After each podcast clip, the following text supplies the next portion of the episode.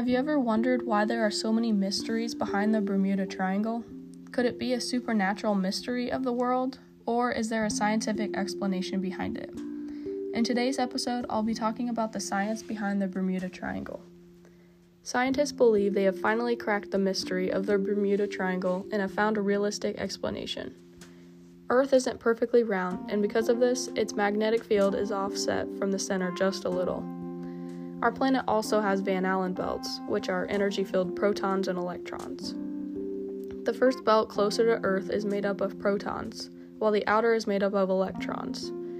These belts refrain sun radiation from entering Earth's atmosphere by catching amped-up particles that the sun lets off. The Van Allen belts are held in place by Earth's magnetic field, and as mentioned before, the field is off-center. This allows the inner belt, containing the energetic particles, to come closer to Earth's surface. This is what's called the South Atlantic Anomaly, and it is located around the Bermuda Triangle area.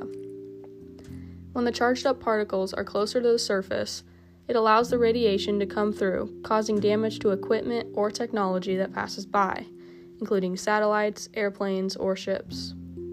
This would explain why technology goes haywire in the Bermuda Triangle area and how people aboard ships or planes can't contact the mainland if they're lost.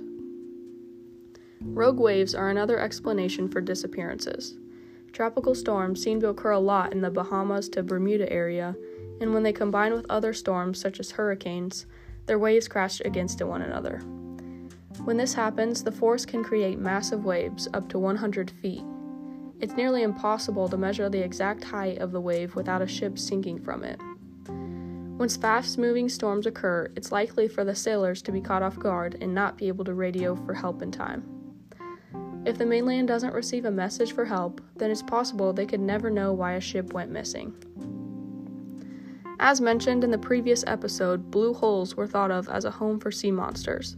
They can cause whirlpools or vortexes of water that pull down, which can be deadly if a person or boat came near it. Exploring inside one can show what really happens. Tom Eiliff, a blue holes expert, has ventured into several near the Bahamas area, and after going into Dean's blue hole, he finds out an interesting discovery. After he ventured several feet down, the sides of the hole expanded, creating a bottle-like shape underwater. Further down, Tom discovered side tunnels that had exerted a suction-like force, trying to pull him in. The reason for this, Tom explains, is because of tidal currents, so he wasn't able to explore too far into the smaller tunnels. The entire blue hole is filled with fissures and tunnels, and when water flows through them, it creates a whirlpool effect with a large suction, not the inhalation of a sea monster. Now that we have debunked these conspiracy theories and found scientific solutions, which do we believe? The South Atlantic Anomaly, where sun radiation is let through the atmosphere? Huge rogue waves forming from several storms converging, or blue holes causing water vortexes.